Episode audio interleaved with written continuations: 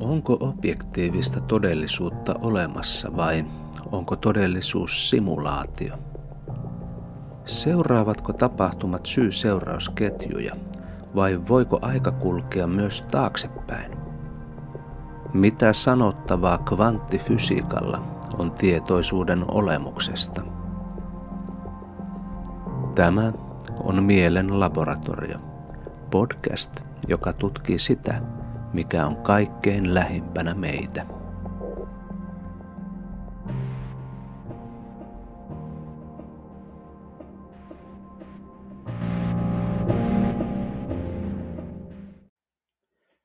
Tervetuloa Mielen laboratorio-podcastiin. Mulla on tänään tässä keskustelukumppanina Johanna Blomqvist, joka on fyysikko ja filosofian tohtori, tietokirjailija, jolta on ilmestynyt muun muassa tämmöinen kirja kuin Hypertodellisuus, jonka juuri tuossa joku aika sitten luin. Ja, ää, oikein paljon tervetuloa sulle Johanna Mielen laboratorioon. Kiitos paljon. Joo.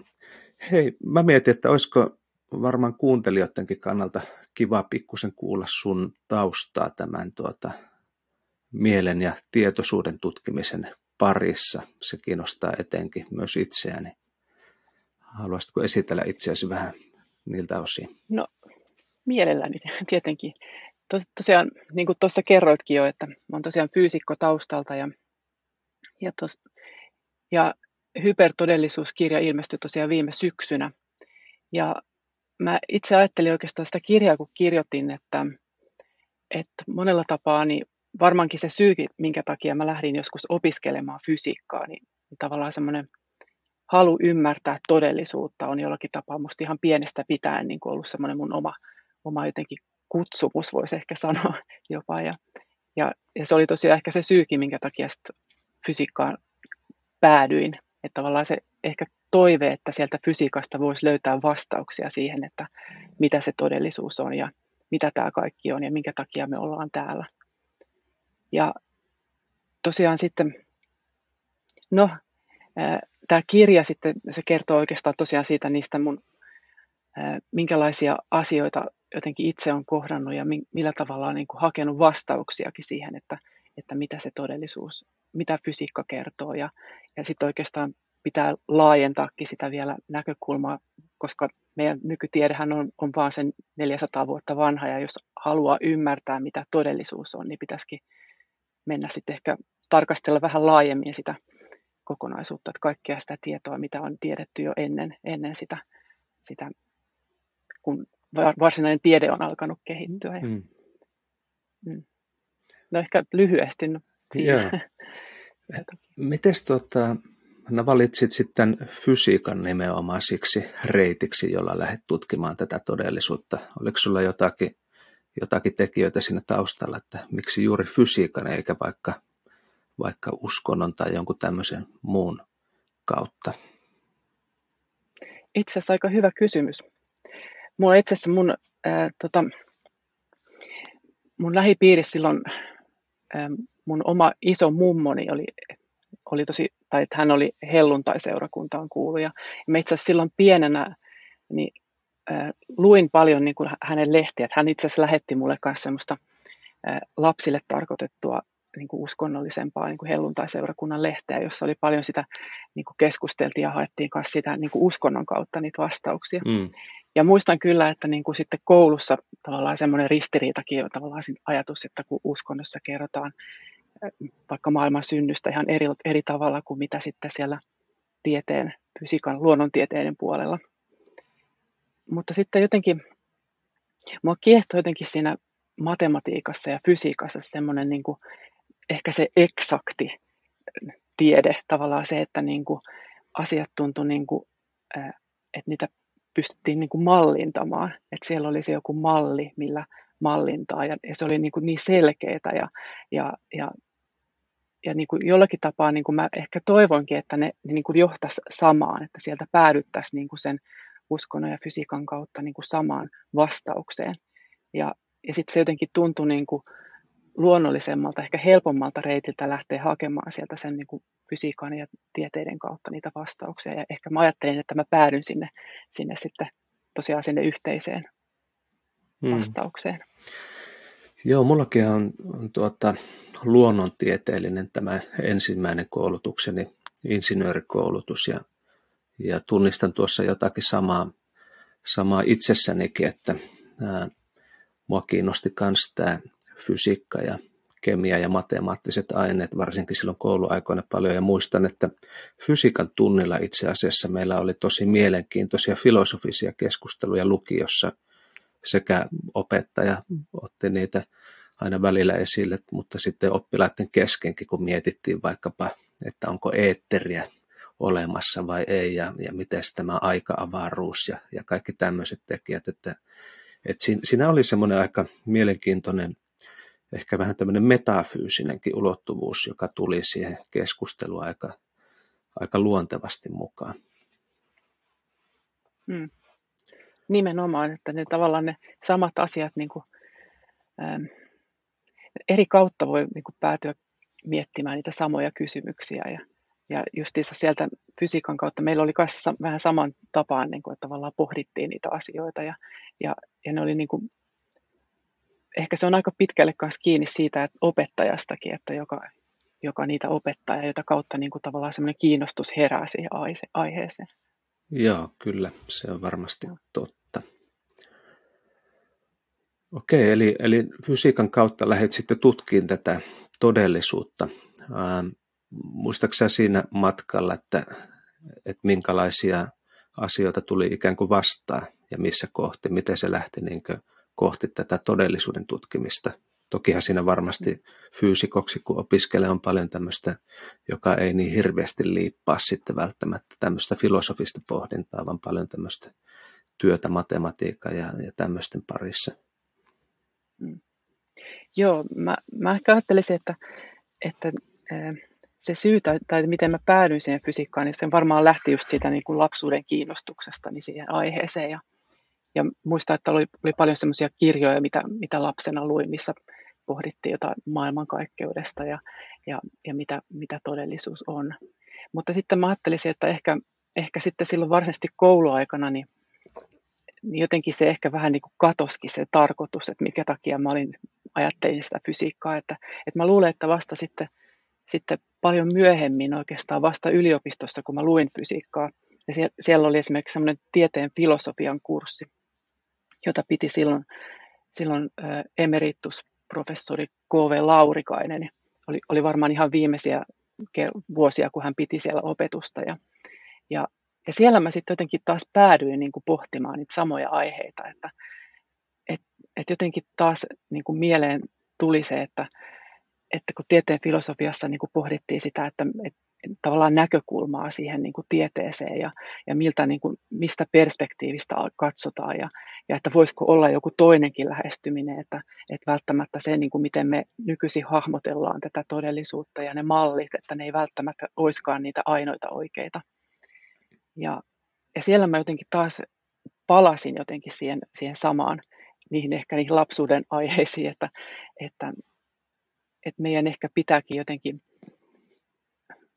vähän vaihtaakin sitä näkökulmaa, että, että ehkä se, se miten, mihin me ollaan tällä hetkellä niin kuin päädytty, niin vaikka toisaalta sitten monilla kursseilla kuulin siitä, että, että meidän, me aletaan olla niin lähellä jo vastauksia niin kuin fysiikassakin, että, että, että ei enää paljon olisi mitään selvitettävää, mutta, mutta näin ei, sit, no ei, eihän niin todella oikeastaan mm. tai todella ole, että onhan sitä paljon, mitä me ei tiedetä ja, ja ei se maailma ole valmis vielä. Joo. Joo. Miten sä tiivistäisit niin tämmöisenä fyysikkona, joka on metafysiikkaankin perehtynyt, niin sitä, että, että mitäs me oikeastaan nyt tällä hetkellä sitten fysiikassa tiedetään ja, ja missä kohti on niin isoja aukkoja? No siis sehän varmasti koko 1900-lukuakin niin kuitenkin väritti se, että niin kuin haluaa saada joku semmoinen yhtenäisteoria, missä se pystyttäisiin selittämään kaikki fysiikan vuorovaikutukset ja niiden yhteys toisiinsa. Ja, ja no, monet fysikothan on, on vieläkin sitä mieltä, tai ajatus siitä, että, että ei me koskaan ehkä voidakaan päätyä semmoiseen malliin. Mut sitten, ja sitten tietenkin kaikki se, mitä, mitä kvanttifysiikassa silloin 1900-luvun alussa miten taas se ajattelu lähti muuttumaan, että, että, että meidän pitääkin ehkä tarkastella ihan eri tavalla sitä meidän maailmaa. Että, ähm, niin, mä, mikä se kysymys, mitä sä kysyitkään? Niin, sitä mä mietin, että, että mitkä asiat niin kuin, ikään kuin mitä pidetään jo fysiikassa selvinä ja missä kohti meillä sitten on aukkoja niin tämän todellisuuden hahmottamisen suhteen. Mm. No ehkä just se kaikkein isoin ehkä aukko, mitä, mitä voisi ajatella, niin se, että miten kytkeä niin kuin ihminen ja tietoisuus koko tähän malliin, maailman malliin, mikä on olemassa ja niihin nykyisiin teorioihin. Et se on, mikä, mikä tuntuu, että niin kuin, missä on se isoin puute. Ja, ja, niin, että sitä pitäisi, miten me päästään siihen, että, että me niin kuin itse kokonaisuutena oltaisiin osa sitä mallia. Ja tästä on oikeastaan just se kvanttifysiikan, niin kuin, että miten, miten havaitsija hmm. vaikuttaa siihen todellisuuteen, mitä havaitaan ja, ja mikä on se havaitsejan rooli, että voidaanko me koskaan oikeastaan tavoittaa semmoista objektiivista todellisuutta vai, Joo. vai ollaanko me osa sitä koko ajan. Mä oon sillä tavalla hahmottanut se omassa mielessäni, että silloin kun me ollaan tämmöisessä niin sanotussa newtonilaisessa fysiikassa, eli, eli tutkitaan mekaniikkaa ja tämän tyyppisiä asioita, niin siinä on aika kätevä ottaa ikään kuin se semmoinen ulkopuolisen tarkkailijan roolia ja voidaan nähdä niin asiat tämmöisenä ikään kuin biljardipallot biljardipöydällä, että sitten kun tämä osuu tähän, niin se kimpoaa tuonne ja ja sillä tavalla kätevästi pystytään ikään kuin ulkoistamaan itsemme kokonaan siitä yhtälöstä. Mutta sitten me ollaankin jouduttu ongelmiin, kun mennään just tänne kvanttifysiikan puolelle, niin kuin mainitsit tuossa tämän, että, että yhtäkkiä havaitsija alkaakin vaikuttamaan siihen, että, että minkälaisia tuloksia me saadaan mittauksiin. Mm. Niin, nimenomaan niin, että arjen tasolla me voidaan helposti niin kuin kuvata ja se klassinen fysiikka, se malli pystyy selittämään hyvin sitä kaikkea sitä vuorovaikutuksia ja kaikkea sitä, mitä me havaitaan. Mutta sitten taas kun me mennään sinne pieneen mittakaavaan, niin, niin se meidän maailma näyttääkin ihan erilaiselta. Hmm. Ähm, jos vähän avaisi niin kuulijoille just tätä, että, että, että mitä se on se havaitsijan vaikutus siihen ilmiöihin, mikä siellä kvanttifysiikassa tulee vastaan, niin, niin miten sä kertoisit tai avaisit tätä, tätä dilemmaa? Joo. Siis kvanttifysiikkahan on niin kuin, se todennäköisyyksiä, että meillä on olemassa kaikki mahdolliset, no kaikki mahdolliset, tai kaikki mahdollisuudet, erilaiset mahdollisuudet erilaisille maailmoille, erilaisille todellisuuksille. Ja niillä on tietty todennäköisyys, että miten, mikä niiden toteutuminen on. Että tavallaan voidaan piirtää sellainen jakauma, missä on kaikki mahdollisuudet olemassa. Ja, ja sitten kvanttifysiikassa niin kuin se, mikä niin kuin, tavallaan, mihin oikeastaan se koko kvanttifysiikan tavallaan semmoinen tulkinta, että miten me tulkitaan sitten kaikkea sitä, mitä se kertoo, että, että kun tavallaan siinä tilanteessa, että kun tehdään havainto, joku mittaus tai että havaitsija havaitsee jonkun tietyn tapahtuman, niin sieltä niistä kaikista mahdollisista mahdollisuuksista niin yksi valikoituu ja ne kaikki muut katoaa. Ja sitten puhutaan siitä, että, että se havainto romahduttaa sen aaltofunktion tiettyyn todennäköisyyteen. Ja, ja sitten se, mistä oikeastaan niin kuin se kaikki kvanttifysiikan se tulkinta, että mitä tämä oikeastaan tarkoittaa, että mikä sen viime kädessä – romahduttaa sen aaltofunktion siihen yhteen tiettyyn todellisuuteen. Että onko se lopulta oikeastaan se havaitsijan tietoisuus siellä kaiken taustalla. Hmm. Et kaikki fyysikot on oikeastaan yhtä mieltä siitä, siitä, että se havainto romahduttaa sen, mutta viime kädessä onko se se tietoisuus. Niin tavallaan ne tulkintaristiriidat onkin sitä, että, että mikä se on oikeastaan, joka sen, sen romahduttaa. Niin tavallaan siitä siitä oikeastaan ne monet eri kvanttifysiikan tulkinnat on sitä, että yritetään selittää tätä, tätä koetta tai todellisuutta, että, että mikä sen romahduttaa. Hmm. No, on, onko sulla joku lempiteoria tästä, että mikä, mikä tässä tietoisuudessa on takana, joka voi romahduttaa tämmöisen mm. todennäköisyyksien verkoston johonkin yhteen tiettyyn. Joo. No, mä oon tosiaan itse, tai sitä, si, siihen käsitykseen päätynyt, että, että se on viime kädessä se tietoisuus, joka on se, joka romahduttaa. Ja, ja yhä enemmän on ollut tutkimustuloksia siitä, että, että erilaisilla kokeilla on tutkittu sitä, että miten vaikka sen niin kuin havaitsijan tietoisuuden suuntaaminenkin vaikuttaa siihen kokeen tuloksiin. Ja, ähm, mutta lempiteoria, hmm. tota, niin, miten sä selittäisit sitä, että miten, miten tietoisuus voi tämän tehdä? Hmm. Niin, tota, mä ajattelisin sen niin, että, niin me, että usein se, miten me kysytään sitä kysymystäkin, on se, se mikä tota, määrää ehkä sen vastauksen, mitä me ollaan hakemassa. Et ehkä sielläkin niin kuin tavallaan se ajatus siitä, että, että mitä se, se, että me tutkitaan vaikka sitä materiaa, että mitä se kertoo, että, että miten me voidaan tulkita sitä, sitä mitä me ollaan niin kuin tavallaan havaitsemassa. Että et onko se tavallaan mikä on perustavampaa, onko se se materia vai onko se se tietoisuus siellä kaiken taustalla, että että jos me ajatellaan vaikka, että se tietoisuus on, on, on se perustava ja, ja ehkä se materiakin on vain joku osoitus siitä tavallaan semmoisesta tietoisuuden, että et se on jonkinlaista niin kuin tavallaan tietoisuutta se materiakin, niin, niin meidän ehkä pitää muuttaakin sitä lähestymistä, että miten me, me sitten tarkastellaan sitä, sitä oikeastaan sitä, mitä me tutkitaan. Hmm.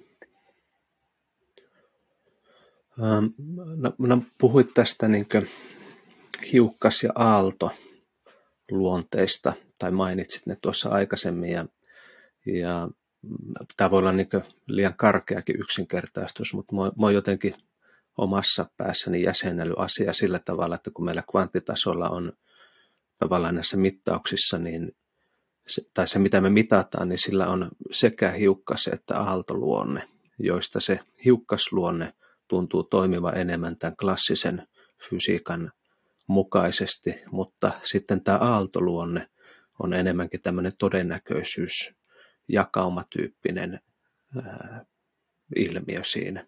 Mm. Ja nyt sitten se, että, ää, että kun me lähdetään esittämään kysymyksiä, niin kuin sanoit tuossa, niin, niin onko se vähän niin kuin sillä tavalla, että, että tavallaan se kysymyksen asettelu tai se, miten me pyritään havainnoimaan sitä ilmiötä – niin se jo rajaa sitä aalto luonnetta jollakin tavalla, että sieltä valikoituu sitten ne vastaukset sen kysymyksen mukaan. Vähän niin kuin Wittgenstein joskus taisi sanoa jotenkin tähän suuntaan, että, että, tuota, että jos me kysytään joku täsmällinen kysymys, niin siinä täytyy olla jo vastaus ikään kuin sisälle. Hmm. Nimenomaan mun mielestä niin kuin se, että niin kuin jos se meidän niin kuin tavallaan just niin kuin sä sanotkin, että se, se meidän niin kuin tavallaan se kysymyksen asettelun kautta, niin me, me nähdään vain tiettyjä niin kuin näkökulmia siihen, mitä me tarkastellaan. Et meidän, ja ehkä se meidän kykykin havainnoida sitä, sitä todellisuutta on tietenkin se, että meillä on tietyt rajat, mit, miten, mitä me vaikka nähdään ja mitä me, mitä me voidaan niin kuin havaita. Että, et, et se se tieto, mitä me saadaan, niin, niin, niin tavallaan ohjautuu just sen kautta, että mitä, mitä me itse oikeastaan, miten me asetellaan sitä, sitä mitä me tarkastellaan. Että niin mä ajattelisin kanssa, että, että voidaanko me oikeastaan koskaan todella saada niin kuin todellista vastausta. Tätähän, tähän voi tietysti päätyä sinne Platonin ajatuksiin aina että pohtimaan sitä, että, että onko, voidaanko me koskaan oikeastaan tavoittaa sitä todellista, mikä on sen kaiken taustalla. Hmm. Joo, tässä on tässä, kun lähtee tämä kvanttifysiikka, mäkin olen sitä harrastellut, vähän lueskellut aina välillä kirjoja siitä, niin, niin siinä on semmoinen, että aivot lähtee menemään pikkusen solmua aina jossakin kohtaa. Ja esimerkiksi hmm. just tämä tämä on niin jotenkin helppo yksinkertaistaa, että okei okay, se miten, miten mä esitän kysymyksen vaikuttaa siihen, miten se vastaus tulee, mutta eikö kuitenkin ole myös niin, että näissä, näissä tutkimuksissa, niin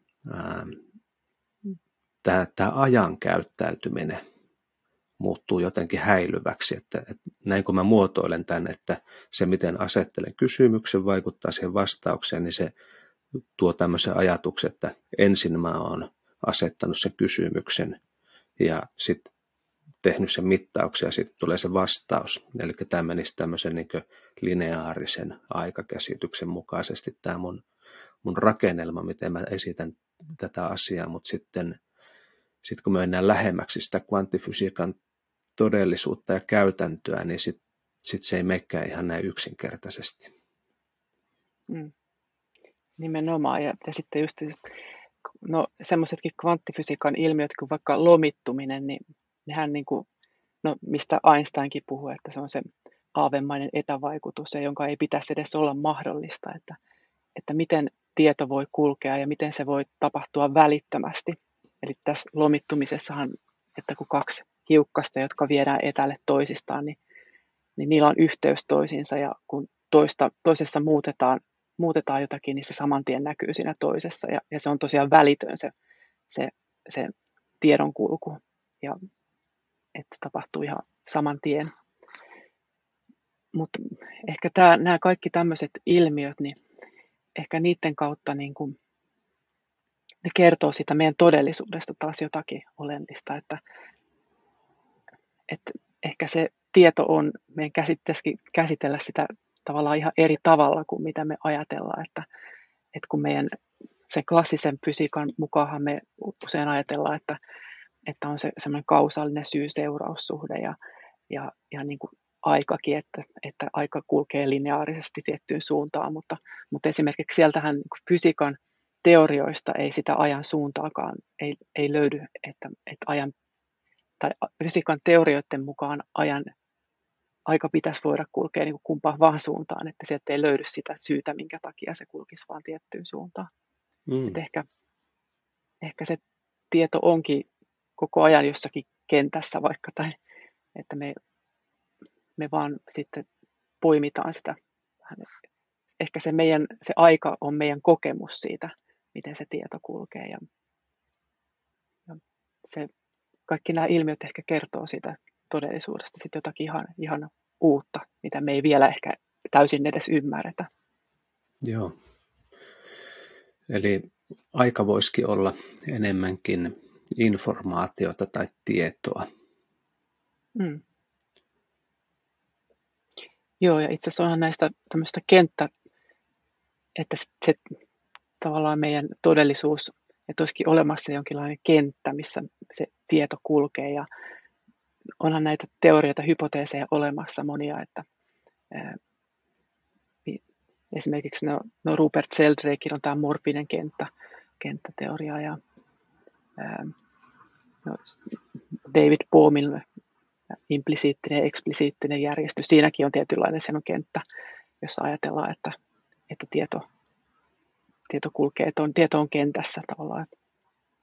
Näitä on, on monia. Joo. Itse kun olen sitten psykologiksi myöhemmin opiskellut, niin siinä niissä opinnoissakin toki tuli vastaan aika nopeasti tämä tämmöinen nykyistä psykologiaakin aika vahvasti kuvaava ajatus, tämmöinen, tämmöinen kognitiivinen aika yksilökeskeinen ja, ja sitten ehkä tämmöinen tavallaan neurotieteellinen, että, että jotenkin tämmöiset kaikki aivokuvantamitutkimukset ja muut on tämmöistä niin keihään kärkeä, jo, jolla tavallaan pyritään selittämään nyt tässä ajassa kaikkia ilmiöitä, muun muassa tätä tietoisuutta ja mieltä, eli aivojen kautta. On, on ikään kuin otettu jo semmoinen tietynlainen lähtö oletus, että mieli sijaitsee jossakin ja todennäköisesti sitten se sijaitsee tuolla aivoissa. Sehän jotenkin ää, niin kokemuksellisestikin on helppo sinne sijoittaa, kun silmät tässä kallossa ovat tässä kohtaa ja korvat sitten molemmilla puolilla kansia. Ja, ja jotenkin sitten niin nämä aistikokemukset ainakin, näkö ja kuulo ja ehkä jonkun verran haju- ja makuaistikin sijoittuu tähän pään alueelle. Niin, niin tämä, tämä tuo helposti semmoisen intuitiivisen kokemuksen siitä, että siellä se mieli on tuolla silmien takana nyt katselemassa tätä ruutua ja, ja äänikin, äänikin lähtee jotenkin sieltä mielestä nyt liikkeelle tästä suun kautta. Hmm. Et se on aika tämmöinen materialistinen tai fysikalistinen ajatus, että tämä fyysinen muodostaa kaiken, myös tietoisuuden ja mielen. Löytyykö fysiikasta sitten, onko, tai onko kvanttifysiikka esimerkiksi kyseenalaistamassa tätä maailmankuvaa, vai, vai miten näet tämän materialistisen maailmankuvan? Niin siis tota, sen niin materialismin kautta, niin kuin, niin kuin sä selititkin justiinsa tavallaan se meidän lähestyminen ja on ajatus siitä, että, niin kuin, että me voitaisiin tietoisuuskin selittää, että, että olisi olemassa esimerkiksi jonkinlaisia niin kuin, ehkä tietoisuuselementtejä, joiden yhdistyessä sitten muodostuu se tietoisuus, joka me koetaan.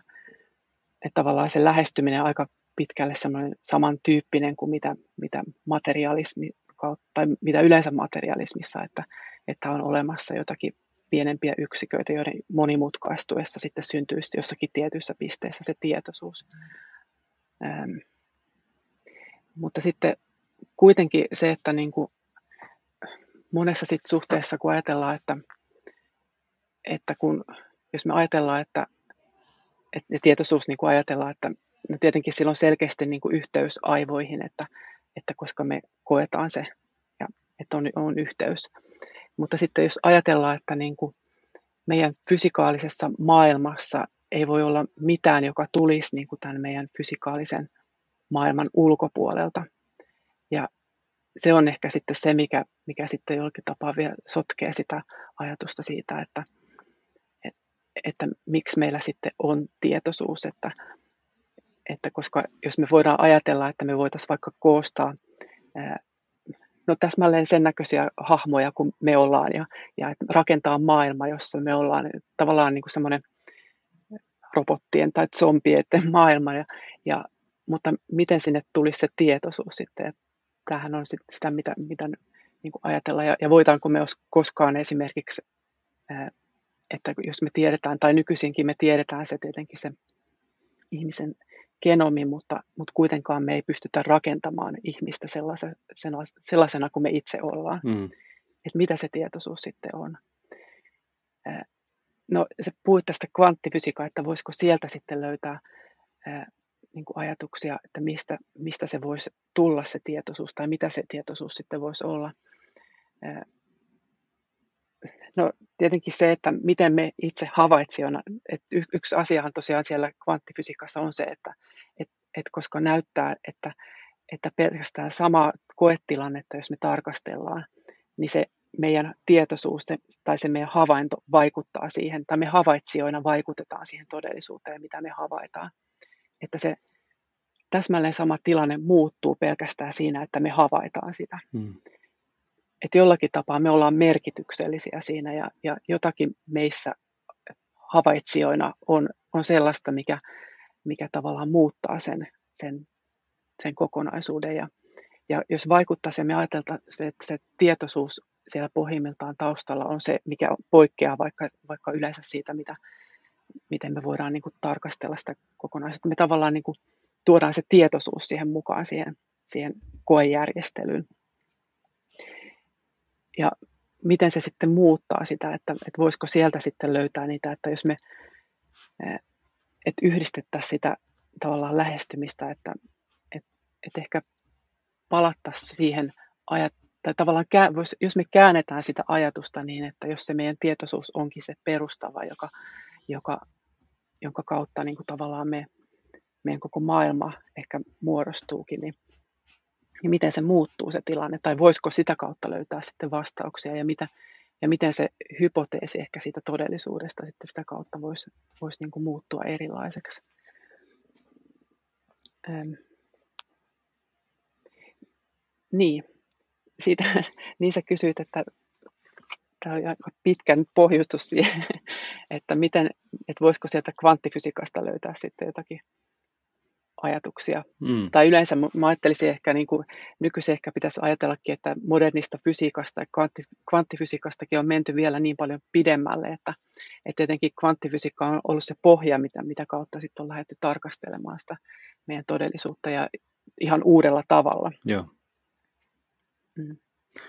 Eli, eli näkisit, että fysiikassa on jo tapahtunut jonkunlaista paradigman muutosta, joka, joka on muuttanut myös sitä maailmankuvaa, mistä on mm. lähdetty niin klassisessa on. fysiikassa. Joo. Joo.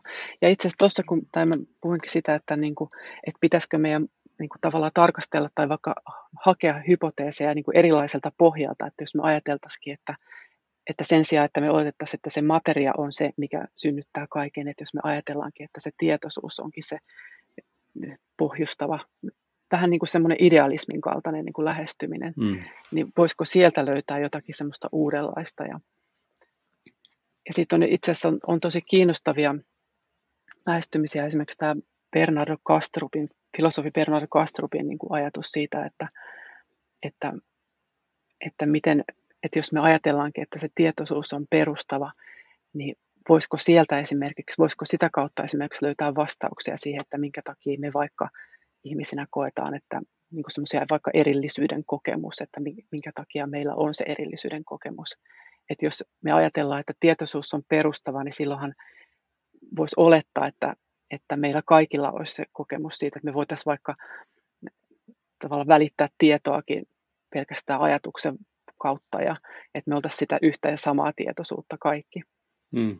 Mutta hänen, hänen ajatuksensa on, että, että, että me voitaisiin selittää tätä semmoisella hypoteesilla, että me ollaankin tavallaan kaikki semmoisia erkaantumia, erillisiä ää, erkaantumia siitä, siitä universaalista tietoisuudesta ja, ja, ja että me tavallaan voidaan sitten niin kuin hänen ajatuksensa on, että me sitten voidaan tässä tavallaan semmoisessa, vähän niin kuin se tieto olisi oikeastaan kentässä ja, ja me voidaankin sitten päästä siihen samaan tieto, tietoon niin kuin käsiksi vain tiettyinä, tiettyinä hetkinä. Että vähän niin kuin tämmöinen samantapainen ehkä ajatus, tai itse asiassa hän selittää sitä tämmöisellä dissosiatiivisen identiteettihäiriön kaltaisella tilanteella, että, mm. saman tapaan kuin joissakin tilanteissa niin kuin on tai on tämmöisiä, ähm, koetaan, tai joku henkilö kokee, että hänellä on niin useita eri alipersoonia, niin samaan tapaan me kaikki ihmisetkin oltaisiin samaan tapaan niin kuin tavallaan alipersoonia, ilmentymiä siitä universaalista tietoisuudesta. Mm. Ja tämä on minusta ihan kiinnostava niin kuin lähestyminen. Se selittäisi tosiaan sen, että minkä takia meillä on se erillinen tietoisuus, joka me koetaan, eikä olla sitä kaikki, kaikki sitä samaa yhtä tietoisuutta. Joo, näissä tulee toki nyt sitten aika paljon myös tämmöisiä linkkejä tämmöisiin henkisiin perinteisiin ja, ja tavallaan myös tämmöisiin henkisiin teorioihin. Esimerkiksi tulee mieleen tietysti Carl Gustav Jung ja hänen teoriansa. Jung oli myös siinä mielessä mielenkiintoinen hahmo, että hän, hän pyrki ikään kuin rakentamaan siltoja tämmöisen läntisen tieteellisen ajattelun ja, ja sitten erilaisten henkisten perinteiden ää, ajatusmallien tai maailmankuvien välille. Ja, ja Jungin lähtökohta, no siitä tuli sitten ehkä semmoinen, mitä nykyään voisi kutsua vähän semmoisen mystisfilosofiseksi. Mutta tuota, musta se on niin mielenkiintoinen ylipäätänsä tämä lähestymistapa, mikä sullakin on, että, että pyritään käyttämään tämmöistä läntistä tieteellistä ajattelua ja rakentamaan sit siltoja tämmöisten enemmän ehkä henkistenkin ominaisuuksien, kuten mieli tai tietoisuus välille, että, että näin välttämättä olisi sitten toisiaan poissulkevia tai ristiriitaisia ajatuksia, että mikä musta aika helposti niin tapahtuu, että, että monet voi, voi ajatella niin, että että läntinen tiede ei pystynyt tietoisuutta sitä kovaa pähkinää ratkaisemaan ja näin ollen sitä on turha edes yrittää soveltaa, että, että parempi on pysyä vaikka, vaikka Advaita Vedanta filosofiassa ja, ja pyrkiä sitä kautta hahmottamaan maailmaa tai, tai toisinpäin sitten ää, hylätä kaikki tämmöiset henkiset filosofiat ja pyrkiä vahvasti materialistisen vaikka maailmankuvan kautta sitten selittämään tietoisuuskin vain materian neuronien ää, toimintana aivoissa. Ja, ja kumpikaan näistä lähestymistavoista ei itselle koskaan tuntunut hirveän niin riittävän laajalta tai uskottavaltakaan, vaan itsekin on pyrkinyt sitten, sitten rakentamaan tämmöisiä siltoja näiden perinteiden tai ajatusperinteiden välille. Ja, ja Jung on yksi näistä henkilöistä, joka on mun mielestä sitä aika ansiokkaasti tehnyt. Mutta ennen kuin mennään Jungin, niin mulla jäi mieleen tuosta sun äskeisestä puheesta se, että, tuota, kun mä oon itse tutkinut näitä asioita etenkin tämmöisen kompleksisuustieteiden näkökulman kautta, tai ehkä, ehkä siinäkin on semmoinen paradigman muutos, kun mennään tämmöiseen kompleksiseen ajatteluun mekanistisesta tai systeemisestä. Ja, ja mä näen sen sitten vähän sillä tavalla, että, että jos otetaan vaikka se biljardipöytä esimerkki, niin se on tietyllä tavalla totta, että, että me voidaan ottaa semmoinen ulkoinen tarkkailija asema siihen ja katsoa, mitä ne pallot sitten liikkuu siellä, kun niitä kepeillä lyödään. Mutta se, mikä siinä jää helposti ehkä huomaamatta, on se, että siinä on taustalla jo todella, todella pitkä prosessi, mikä on tapahtunut ennen kuin ne pallot ja se pöytä on siihen ilmestynyt ja se sauva ja se koko ajatus siitä, että, että me voidaan tämmöisillä ää, pillarikepeillä lyödä tuommoista pyöreää kappaletta, joka sitten liikkuu aika ennustettavasti tämmöisellä tasaisella pinnalla ja osuu samankokoisiin pyöreisiin kappaleisiin, jotka on samanpainoisia. Ja, ja siis siinä on tehty siis tosi paljon jo työtä taustalla, että ollaan saatu se asetelma ikään kuin synnytettyä. Ja tämä helposti unohdetaan, että tämä koko maailma, todellisuus, missä me eletään, ää, on niin hyvin pitkä ajallinen prosessi, ottamatta edes kantaa siihen, että mihin suuntiin tai suuntaa aika kulkee, mutta joka tapauksessa tässä on paljon niin semmoista prosessia olemassa ja taustalla. Ja siinä mielessä aina kun me jotakin tutkitaan tai mietitään, niin se on semmoinen hyvin lyhyt, pistemäinen ilmiö tai tapahtuma, johon me tämän lyhyen ihmiselämän aikana pystytään pureutumaan. Saatika se, että, että me tehdään tämmöinen puolen sekunnin tai lyhyempikin koetilanne, josta sitten ikään kuin redusoidaan kaikki se muu siitä ympäriltä pois. Ja, ja näin ollen mulla tulee mieleen siitä Wittgensteininkin ajatuksesta, mitä, minkä aikaisemmin toin tässä esille, että, että se, että miten esitetään kysymys, niin se vaikuttaa jo siihen vastaukseen, niin oikeastaan meillä on äärimmäisen pitkä tämä kysymyksen asettelu tässä koko ajan jo taustalla puhutaan ehkä miljardeista vuosista tai pidemmistäkin ajanjaksoista. Eli, eli tavallaan se, että jos alkaakin näkemään tietoisuuden ja nämä ilmiöt enemmänkin tämmöisinä prosesseina kuin erillisinä yksilöllisinä kappaleina tai yksilöllisinä tietoisuuksina, jotka on, on jotenkin täysin erillisinä toisistaan, niin se alkaa jo muuttamaan aika paljon sitä perspektiiviä siihen, että mistä me puhutaan. Mitäs ajatuksia sulle tämä herättää? Joo, tota, tuosta mä vielä kun puhuit tästä Jungista, niin tuli mieleen, äh, hän teki paljon tai keskusteli äh, fyysikko Wolfgang Paulin kanssa paljon. Mä siitä vielä olisin, tai sen mm. sanoa, että, että Paulihan oli sitä mieltä, että hänen mielestään niin kuin sitä jakoa, että tavallaan se, se, se tieteen ja henkisyyden jakoa ei, olisi koskaan pitänyt tehdä tai tapahtua silloin joskus 1600-luvulla, kun, mistä, mitä pidetään tavallaan sen tieteen ja henkisyyden tavallaan jonkinlaisena niin kuin jakona, että milloin mieli ja keho tavallaan niin kuin ajatuksena ehkä erkaantui. Ja, ja että nyt vasta ehkä ollaan sitten taas tavallaan pääsemässä siihen, että me niin kuin tuodaan niitä yhteen. Ja, ja, mutta, ja tosiaan monethan kvanttifysiikan kehittäjistä hän oli tosi perehtyneitä näihin itämaisiin filosofioihin mm. ja, ja pohtivat ja tavallaan sitten osa tekikin tavallaan semmoista tiukempaakin jakoa siihen, että, niin kuin, että minkä, minkä verran tavallaan otetaan mukaan sitä henkisyyttä ja, ja tavallaan niitä itämaisiin filosofioihin viittauksia, että esimerkiksi sit Bohr fyysikkona taas ajatteli, että, että pitäisi pitäytyä enemmän niissä faktoissa ja, ja pitää se henkisyys niin kuin kauempana. Vaikka sitten toisaalta hän itse oli kyllä niin kuin tosi kiinnostunut ja, ja harrasti paljon tätä näihin itämaisiin filosofioihin, että oli, oli hyvin perehtynyt niihin.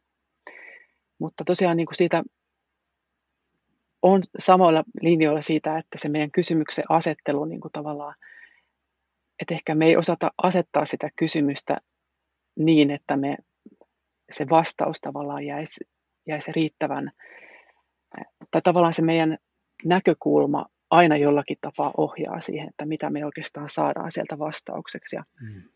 ja, ja tavallaan niin kuin jokainenhan ajanjakso, mitä me tarkastellaan, niin, niin että et aina niin kuin ajatellaan, että nyt me tiedetään, että me ollaan tavallaan, se kehitys on edennyt tähän pisteeseen, missä me nyt ollaan, ja meillä on käytettävissä se kaikki mahdollinen tieto, ja, mitä on olemassa, ja, ja että me tiedetään, miten asiat on, ja, ja ollaan lähes jo niin kuin tavallaan ymmärretään, mistä on kyse. Mutta sitten jos me tarkastellaan, ei kovinkaan kauas taaksepäin tarvitse mennä, niin, niin tota, et, et me, me nähdään jo tavallaan, että et miten, miten tavallaan sen lähestyminen on niin, kuin niin erilainen ja, ja että et, et me, ei, me ei päästä niin kuin siihen tavallaan semmoiseen käsiksi ehkä siihen todelliseen kuitenkaan. Et varmasti ei tarvitse mennä kovin paljon eteenpäin tästä ajasta, kun me, me jo nähdään, että, että miten, miten me on voitu ajatellakaan niin kuin tavallaan niin kapeasti jotakin tiettyä ajatusta tai lähestymistä, että, hmm. että pitäisi, niin. Joo. Niin, mä mietin vielä sitä tavallaan, jos, jos ottaa tämmöisen enemmän semmoinen prosessinäkökulma, mitä esimerkiksi tuo George Mead käytti omissa teorioissaan, kun tutki mielen syntymistä silloin 30-luvulla ja sitä ennen. Niin se tietyllä tavalla muuttaa ehkä sen, sen asetelman, mikä meitä jotenkin vaivaa aika paljon näissä, kun pyritään rakentamaan teorioita yhteen. Eli se, että me ollaan ensiksi jaettu maailma selkeisiin tiukkoihin kategorioihin tai osiin. Ja sitten kun me ollaan tehty tämä jaottelu, niin sitten meillä on hirveä työ yrittää kutoa taas näitä yhteen, näitä jakamiamme osia. Ja tämä on niin musta semmoinen vähän niin kuin heiluriliike, joka jotenkin toistuu näissä, näissä perinteissä, mitä itse on tutkinut myös läntisessä näkökulmassa, että että jos me ensin otetaan semmoinen jotenkin yksilöpsykologinen tai, tai autonomisiin erillisiin yksiköihin pohjautuva näkökulma ja sitten yritetään sen pohjalle tai sen päälle alkaa rakentaa semmoista teoriaa, joka sitten selittää sen, että miten nämä kaikki onkin yhdessä, niin, niin, niin se saattaa olla yksi ongelma siellä taustalla. Et, et meillä on ehkä hankala ylipäätänsä ajatella asioita prosesseina – me ollaan niin vahvasti semmoisiin niin erillisiin kappaleisiin jumittuneita. Että et mä jotenkin näen sen ongelman myös näissä, näissäkin modernimmissa näkökulmissa, missä ollaan tehty jo paradigman muutosta. Joo, tuo prosessi, se on kyllä kiinnostava niin kuin lähestyminen siihen ja siinä on ehkä vähän samaa kuin mä usein, jos me ajatellaan todellisuutta, niin puhutaan tästä simulaatiosta ja siitä mahdollisuudesta, että, että me elettäisiin niin kuin simulaatiossa.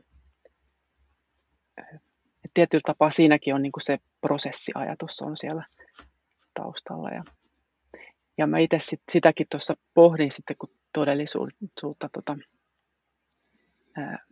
että kun se nostetaan usein tosiaan esiin se simulaatiomahdollisuus ja ja mä itse ajatuksen niin olin sen jossain vaiheessa vähän niin kuin jo hylännytkin sen ajatuksen, että, että me sen simulaation kun ajatus on usein se, että, että, että niin kuin se on aika materialistinen simulaatio, mistä silloin puhutaan.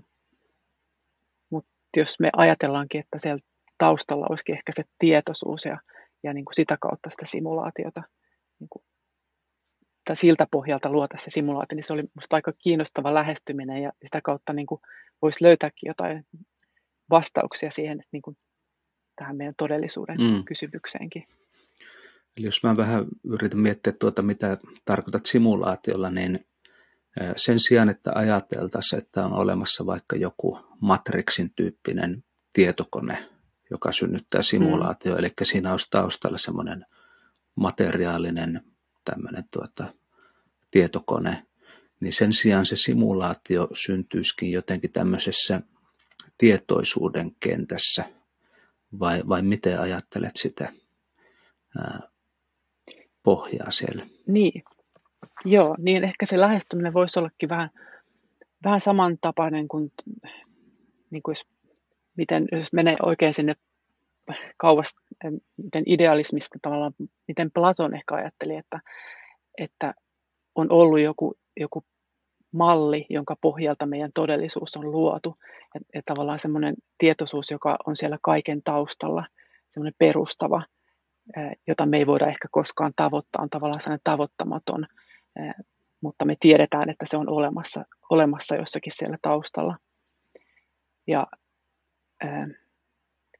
ja sitten jos me ajateltaisiin, että tämän tyyppinen tietoisuus, joka on, on se perustava sen todellisuuden, no tiedetään, että tietoisuus on perustavaa, sen, tai jos se on, on perustavaa sen todellisuuden ilmentymisen kannalta, niin, niin jos se tietoisuus onkin se, joka, joka synnyttää ja luo sen meidän fyysisen todellisuuden, niin ja ehkä me sitten voitaisiin tämän, että olisi tavallaan se tietoisuuden synnyttämä todellisuus, joka, ja meidän, me voitaisiin selittää sitä meidän todellisuutta jonkunlaisen niin kuin simulaation kautta, joka on, on sitten, ää, joka, niin, joka on tavallaan siinä,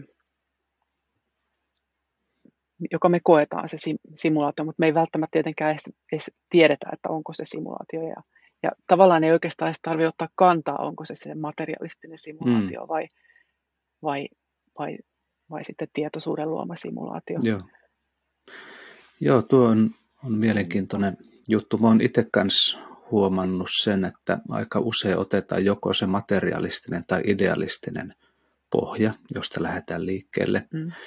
Mutta sitten itse olen alkanut ajattelemaan asiaa enemmän ehkä sen kompleksisuustieteiden vaikutuksesta niin, että, että jos kyse onkin enemmänkin suhteista, erilaisesta vuorovaikutussuhteesta – niin silloin ei oikeastaan tarvitse ottaa edes kantaa siihen, että, että mihin ne pohjautuu tavallaan se, se vuorovaikutus, onko se ideaalista vai, vai materiaalista vai, vai mitä se on.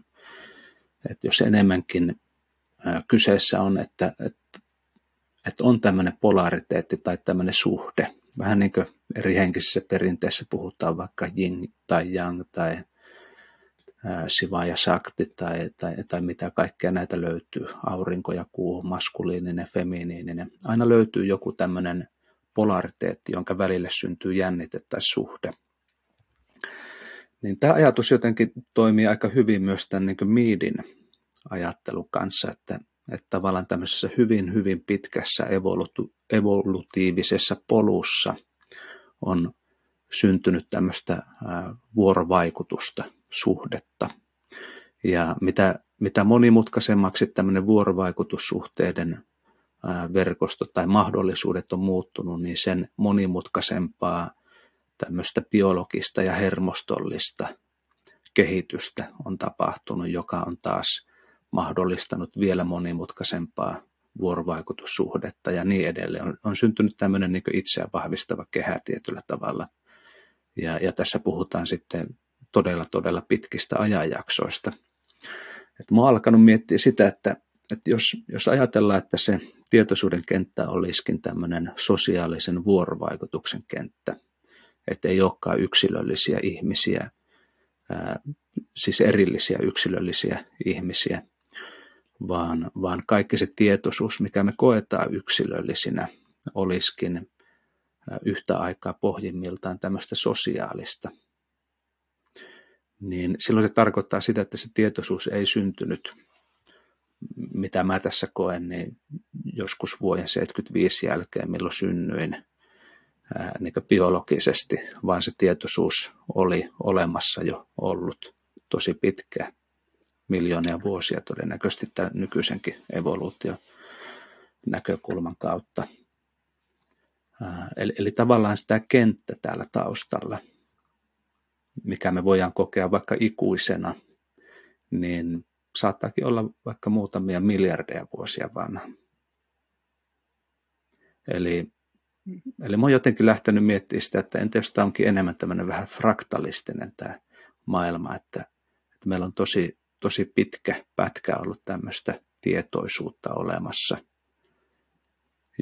johon me sitten, kun me ollaan tämmöisiä hyvin lyhyitä seku, nanosekuntteja miljoonan vuoden niin syklissä, niin meille se on aika lailla ikuinen tästä meidän perspektiivistä. Mutta voi olla, että se on, on jollakin tavalla syklinen esimerkiksi. Ja, ja siinä voi olla sekä niin. materiaalistista, tai materiaalista että tämmöistä ideaalista pohjaa, joka on ollut vuorovaikutuksessa todella pitkiä aikoja. Nimenomaan. Joo, ja nimenomaan toi syklisyys, sehän liittyy myös siihen simulaation kanssa. Ja se, mitä sä sanoit tuosta vuorovaikutuksesta, että kun selkeästi niin kuin vuorovaikutuskin on semmoinen, mikä tuntuu olevan niin kuin tärkeä niin kuin ominaisuus siinä todellisuudessa, että, että, ja se vuorovaikutus muuttaa myös sitä todellisuutta. Ja, ja sitten se, jos ajatellaan, että, tai se kenttä siellä taustalla, niin voisi selittää myös senkin, että minkä takia vaikka meille tieto kulkee, niin kuin, miksi on vaikka se koke, tai tieto siitä, tai tunne siitä, että se kulkee niin kuin välittömästi.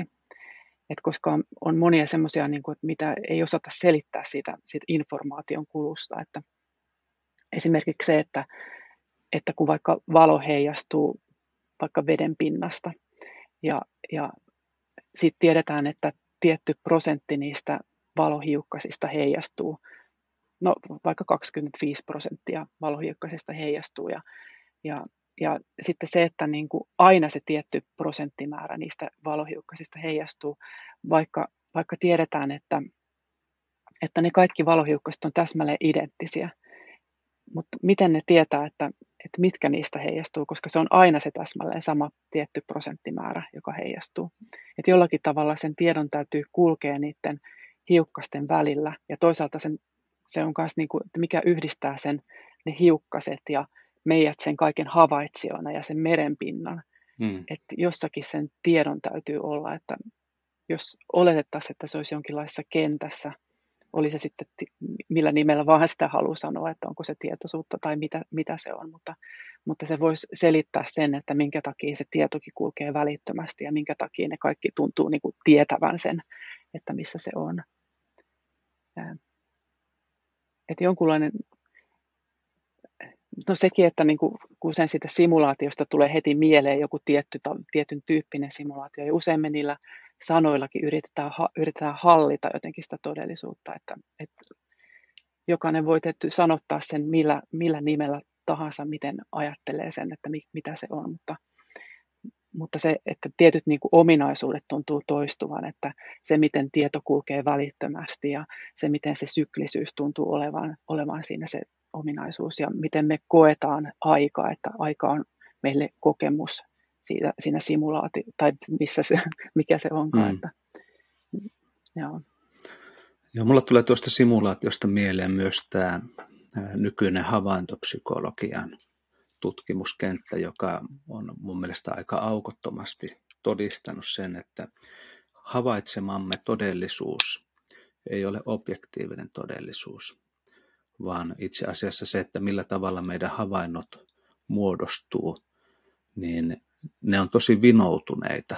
Ne on niin moni, monilla kohdilla, niin meillä on, voisi sanoa vähän niin tämmöisiä algoritmeja tai, tai tämän tyyppistä siinä havaitsemisessa, että esimerkiksi tämmöiset kolmiulotteiset tilahavainnot ja niihin liittyvät valon värisävyt ja, ja tummuusasteet ja nämä, niin aivot ikään kuin koodaa. Meillä on monia tämmöisiä illuusioita, joita nyt ei valitettavasti podcasti välityksellä pysty oikein tässä esittämään, mutta, mutta monet tuntee tämmöisiä tunnettuja illuusioita, joissa, joissa vaikkapa joku kolmiulotteinen objekti näyttää, että, että sen yläosa on selkeästi vaaleamman harmaa kuin sen alaosa. Mutta sitten kun nämä laitat vaikka sormet siihen ympärillä peität tavallaan sen kolmiulotteisen tunnun luovat ääriviivat siitä, niin nämä huomaat, että ne on täsmälleen samansävyisiä. Ja heti kun otat sormen pois ja siinä näkyy se kolmeulotteisuus taas, niin aivot muuttaa sen ikään kuin sen, tai meidän havainto muuttaa sen tilanteen. Nyt mä itse erehdyin puhumaan aivoista, ikään kuin se olisi siellä mm. se tietoisuus.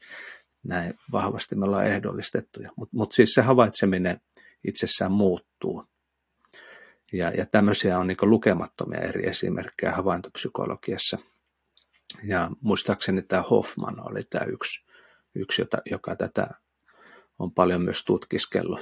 Eli, eli meillä on aika aukoton niin tutkimustieto siitä, että se todellisuus, mitä me havaitaan, on hyvin vahvasti väritettyä ja, ja tavallaan niin ehdollistettua ja vinoutettua, eikä todellakaan semmoista objektiivista siinä mielessä, että, että, että siinä ei olisi tämmöistä niin ylimääräistä kerrosta, joka, jonka mieli tai havaitsemisprosessi siihen luo.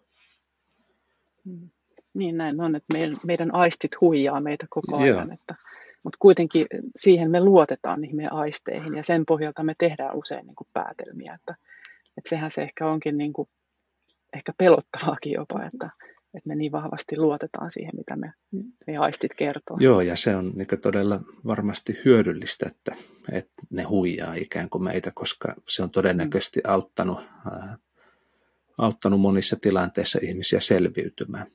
Esimerkiksi tämä kolmiulotteisuuden illuusio tai simulaatio, siis nämähän periaatteessa on simulaatioita, joita tämä havaitsemisprosessi tekee. Niinpä. Niin sehän on tosi hyödyllinen, jos, jos ajatellaan, että, että mulla vaikka menetän toisen silmäni ja syvyysnäkö katoaa, mm. niin se, että, että mun havaitsemisprosessi luo tämmöisiä simulaatioita kolmiulotteisuudesta, niin se on todella elintärkeää koska mä en enää pysty sitä tavallaan sen kahden stereonäön avulla ikään kuin luomaan, vaan ne on pakko simuloida mm. siihen. Että, että tosiaankin on, on varmasti monia tämmöisiä hyviä syitä siihen, että miksi, miksi aisti havainnot tai se havaitsemisprosessi luo tämmöisiä simulaatioita, jotka ei ole objektiivista todellisuutta. Mm. Joo. Joo, ja itse asiassa just tämä Donald Hoffman oli tutkinut tai puhu siitä, että, niin kuin, että, että niin kuin hänen tutkimustensa mukaan tai pohjalta sit oli, niin kuin hän päätyi siihen tulokseen, että, että meidän ei kuulukaan nähdä todellisuutta niin kuin se on, että, mm. että se on niin kuin evoluutionkin kannalta niin kuin paras vaihtoehto näin, että, tai että näin, näin se vaikuttaisi olevaan, että, että, että ei, meidän ei kuulu nähdä todellisuutta niin kuin se on. Joo, että meidän havainnot optimoi selviytymistä, eikä, eikä objektiivisuutta. Se ei niin ole, ole niin oleellista se objektiivisuus selviytymisen kannalta.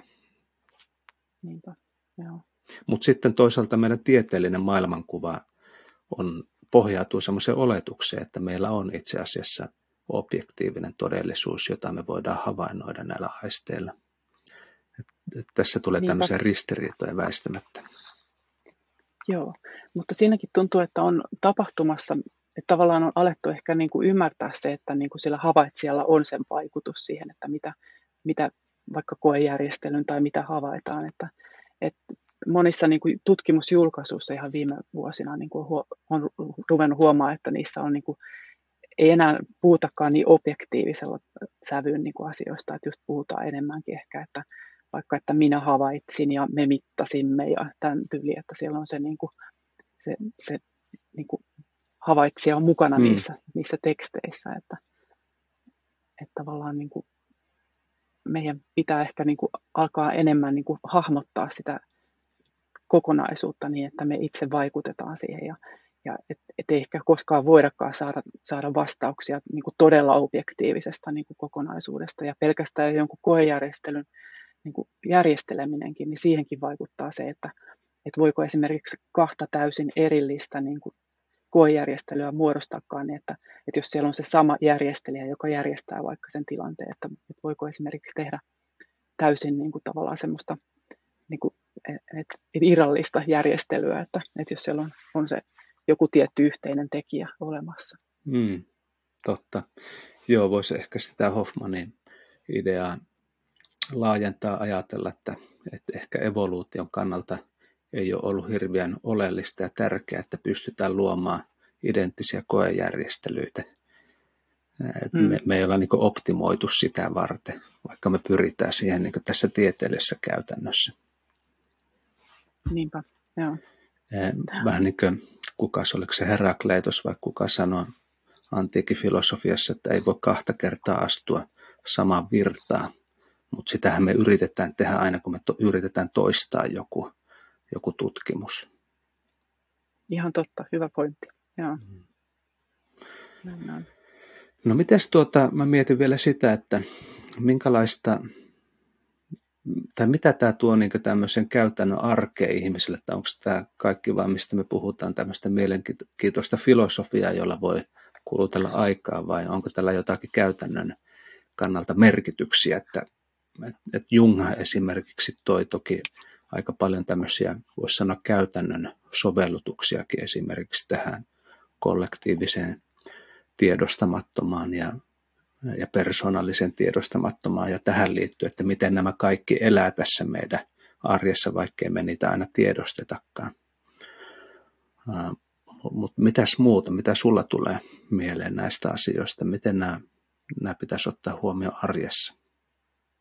Mm.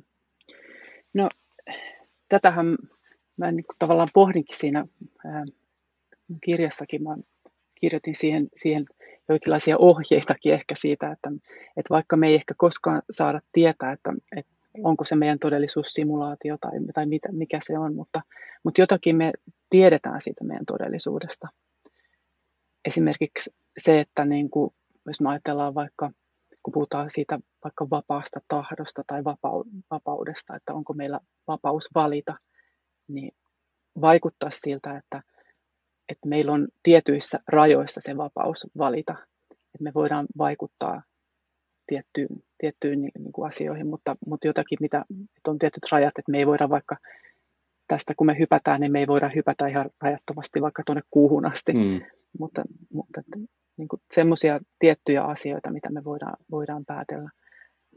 Ja sitten vaikuttaa siltä, että se meidän tietoisuus olisi perustava, niin siltä pohjalta ehkä meidän se oma ehkä lähestyminenkin, musta, mä ajattelisin, että niin kuin siihen elämään, että mitä kaikkea voisi päätellä tai miten meidän pitäisi ehkä ajatella sitä elämää sitten tästä, että jos me tiettyjä asioita tiedetään, niin kuin että se, se vapaus on, on tehty vapaus valita asioita, tietoisuus on jotakin semmoista, mikä, mikä pitäisi ehkä ajatella perustavammaksi kuin se meidän materiaalinen maailma. Siltä pohjalta niin kuin se ajatus, jopa niin kuin se, että meidän ajatuksilla ja tunteilla – olisi vaikutusta, niin kaikki ne kokeet, mihin mä tutustuin, niin, niin kuin vaikuttaa siltä, tai niin kuin näyttää siltä, että, että meidän ajatukset ja tunteet on, niin kuin, tai jopa ne tunteet on niin kuin merkittäviä sille, että, et, ja, ne voi vaikut, ja ne vaikuttaa jopa siihen fyysiseen todellisuuteen, mitä me koetaan. Että, mm. että siltä pohjalta, jos se voi muuttaa niin kuin aika paljonkin sitä niin kuin ajatusta, miten ajattelee, että asiat toimii. Että jos pitää muuttaa se ajatus siihen, että niillä omilla ajatuksilla ja tunteillakin on vaikutusta, niin, niin tota, pitää ehkä oikeasti ajatella, mitä ajattelee, tai miettiä, mitä ajattelee. Mm. Ja sitten niin kuin puhuttiin sitä vuorovaikutuksesta, että, että vuorovaikutustilanteet on myös sellainen, että vuorovaikutuksessa me niin kuin annetaan oikeastaan merkitys jollekin asioille, että, se vuorovaikutuskin muuttaa sitä todellisuutta. Eli, eli me ei olla irrallisia tai erillisiä, vaan, vaan sillä, niin kuin mitä me, me koko ajan ollaan vuorovaikutuksessa, me ollaan osa sitä todellisuutta ja, ja me ei olla irrallisia kuin erillään mm. sitä.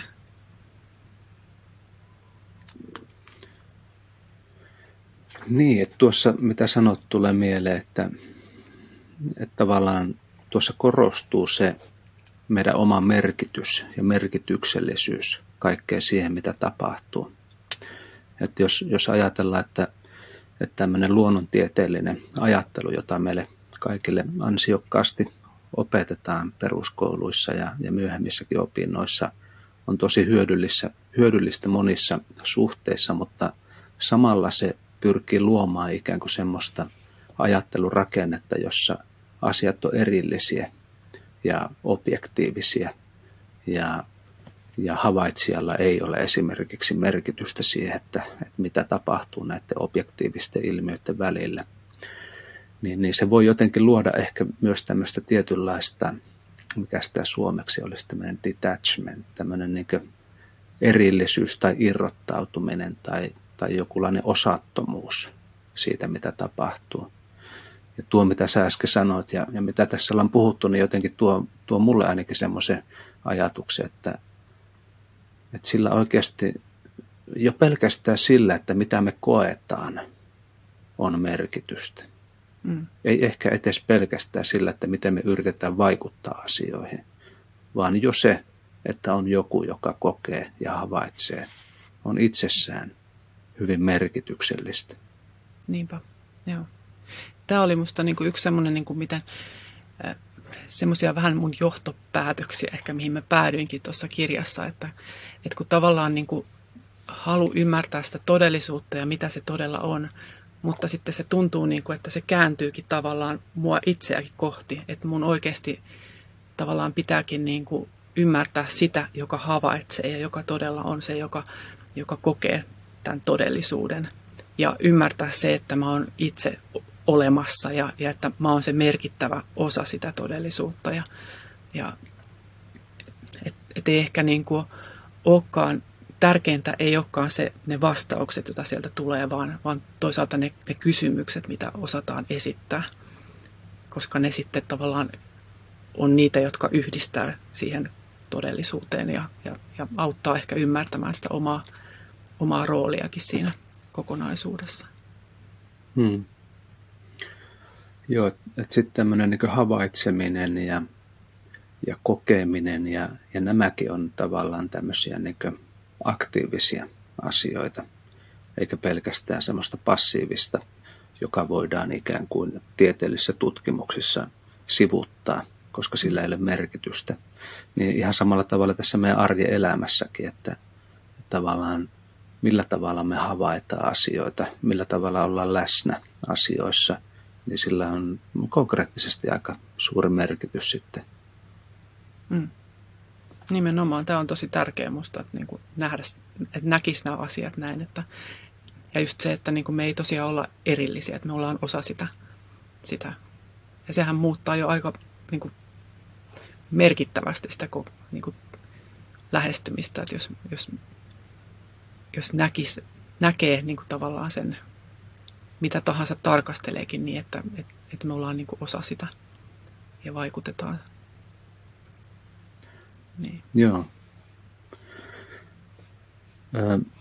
Yksi asia, mistä haluaisin vielä vähän puhua, on tuo Jungin tämä synkroniteetti, mistä kans mainitte tässä kirjassa.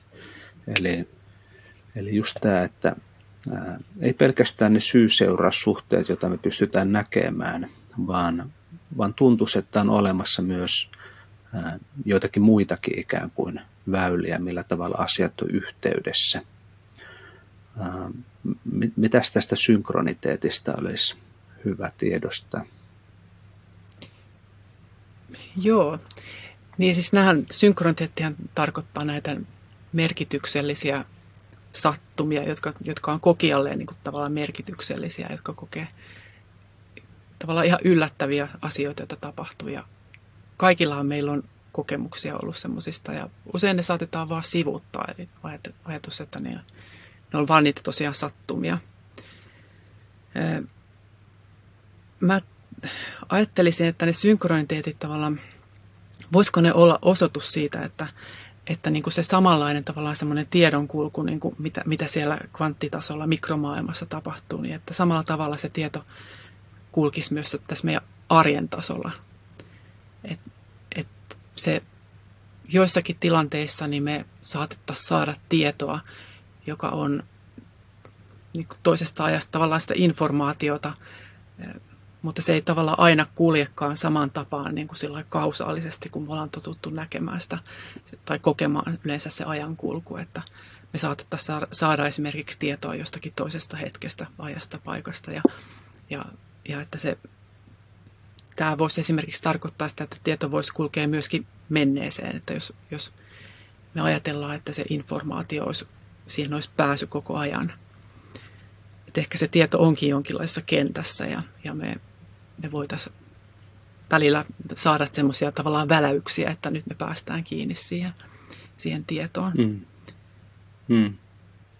Että ehkä se aika on tästäkin tavallaan sitä ajan olemuksesta, että onko se aika sitten illuusiota tai vai mitä se mm. oikeastaan on. Siitäkin on erilaisia teorioita, että, että mitä Joo, se on. Tuo, tuossa, et nyt käyttänyt sitä sanaa, mutta kirjassa puhut tästä retrokausaliteetista. Joo, elikkä, retrokausaliteetti. Eli just siitä, että kun me ollaan totuttu ajattelemaan, että ensin on syy ja siitä syntyy seuraus ja se menee lineaarisesti ajassa, niin itse asiassa tuntuisi varsinkin siellä kvanttitasolla olevan näyttöä siitä, että, että se ei menekään aina tiettyyn suuntaan, ikään kuin se syy-seuraussuhde, vaan, vaan ikään kuin ää, juuri kulkee menneisyyteen tai tulevaisuudesta tähän nykyhetkeen, ehkä meidän mm. kokemus maailman näkökulmasta.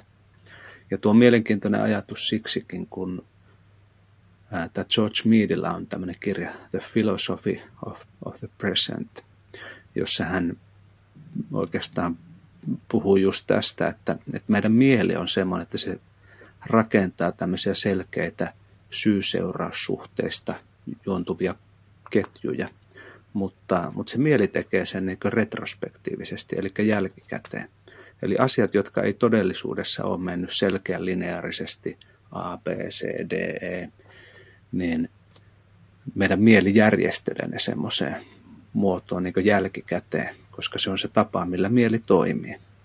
Mutta, mutta jos meillä olisi pääsy siihen objektiivisempaan todellisuuteen ja, ja nykyään ehkä jotenkin laitteiden ja muiden avulla sitä onkin, niin me voidaan huomata, että itse asiassa se poukkoili sinne, tänne ja tuonne todellisuudessa se, se miten asiat kulki.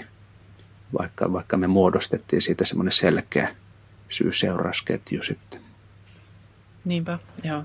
Et ehkä tämäkin on niinku osoitus siitä, että, me, että on joku tavallaan meidän rajallisen hahmotuskyvyn niinku tavallaan syytä, että me koetaan näin, että, että me tavallaan järjestellään ne, se tieto tiettyyn muottiin ja, ja että koetaan se näin. Et ehkä se on todella niin kuin ihan eri, erilaista, että se on siellä kentässä tai jossakin semmoisessa, mihin, mihin me saatetaan sitten jossakin tilanteessa saada sitten yhteys. Että Joo. Mm-hmm.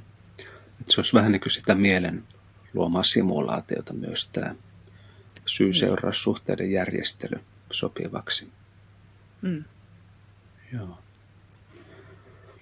Okei, meillä alkaa olemaan tässä jo aika hyvinkin yhdelle podcastille tarinaa, mutta tuleeko sulla mieleen jotain, mitä haluaisit vielä tuoda esille näihin aiheisiin? No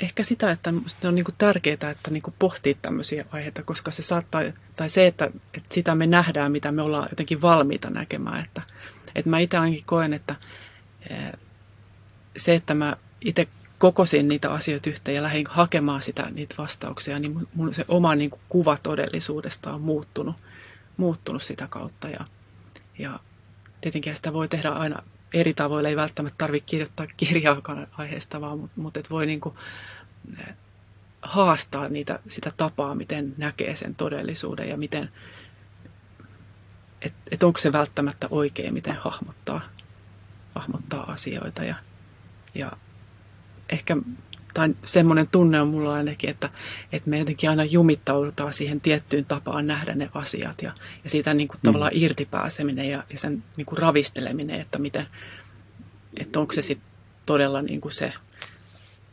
oikea tai voiko olla oikeaa tapaa katsoa todellisuutta, mutta, mutta sitä mm. pitäisi välillä ravistella ja ehkä sitten niin kuin haastaa sitä omaakin tapaa ajatella niitä asioita. Että. Joo. Olisi hyvä etsiä vähintään ainakin pari-kolme eri näkökulmaa asioihin. Näin on, joo. Joo. Niin.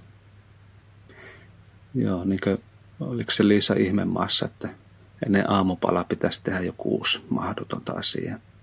Joo, just itse asiassa tuli sama, sama mieleen. Joo, Louis Carrollin Joo. kirjoitus, joo. joo. Hei, tosi paljon kiitoksia sulle Johanna tästä vierailusta. Oli hyvin mielenkiintoisia ja monimutkaisiakin asioita toki, mitä tässä käsiteltiin. Joo. Kiitos sulle, kiitoksia.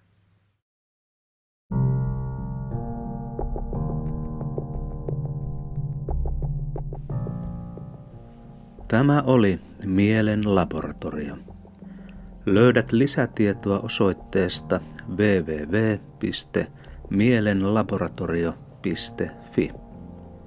Lisäksi voit lukea näihin aiheisiin liittyviä blogikirjoituksiani osoitteesta www.tietoisuustaidot.com.